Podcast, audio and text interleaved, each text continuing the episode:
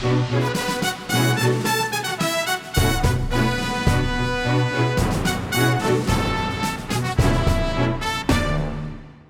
this is Kim Huat, Singapore number one news fan. It is 28th of February 2019. Today on the news. So, why are we doing another news so soon after the last one? Because Lim Pei wanted to say today is the 28th and tomorrow is already March the 1st. Wow, so fast. Ah. In international news. India and Pakistan are at it again. You bomb me, I bomb you, you kill one of my people, I send fighter jets to bomb your terrorist organization, you send fighter jets, I shoot down two of your fighter jets and capture your pilot. Hey, eh, you two want to fight, ah? Okay lah, fight lah. Just don't nuclear, okay? Huh? Nuclear is bad, ah. Take out the nuclear part of your bombs and put underground or something. Ah. Nobody wants a nuclear war, especially those of us who live nearby. Ah. Huh? We are also in Asia, leh. your backyard. Leh. Better yet, lah, you two ah, settle your differences over cricket. In international news. Thai Airways has cancelled all their flights to London and Europe because of the India-Pakistan conflict.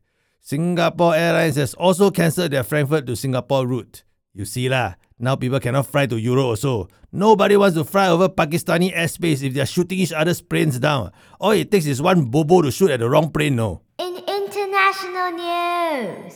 Filipino Governor Imee Marcos, who is also a Senate candidate, and the daughter of former Filipino President Ferdinand Marcos, claims to have graduated from Princeton University with honors in 1979.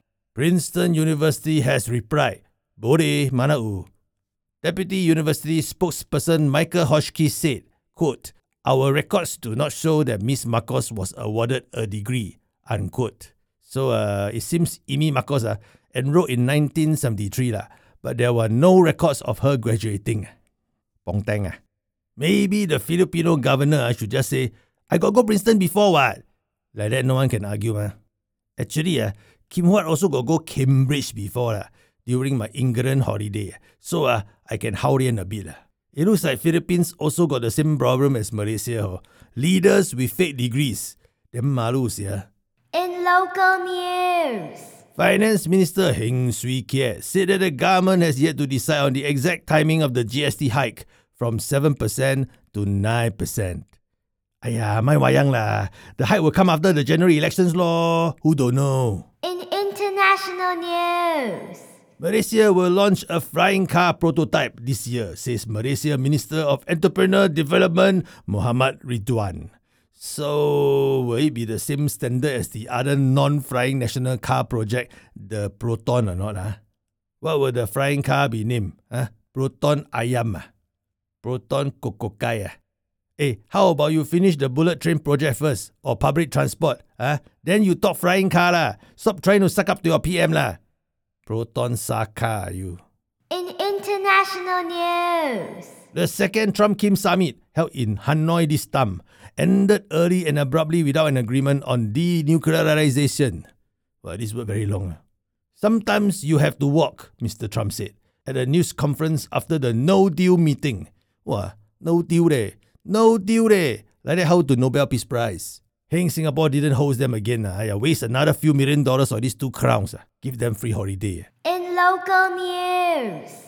Neuron Mobility, an e-scooter sharing operator, was charged today for providing services at public places without a license or exemption, said the LTA. 144 of their e-scooters were Chong Kong for being illegally made available for hire at public places. Wow, so strict ah. Now then so strict ah. Where were you when the O-Bike and the OFO ran off without deposits and left their bikes uncollected? In gaming news. Is your child playing Fortnite too much? Not studying? Kim Huat suggests that you only let them play once every two weeks. Smart, huh? This has been Kim Huat Reads the News. The best is yet to be. Good night.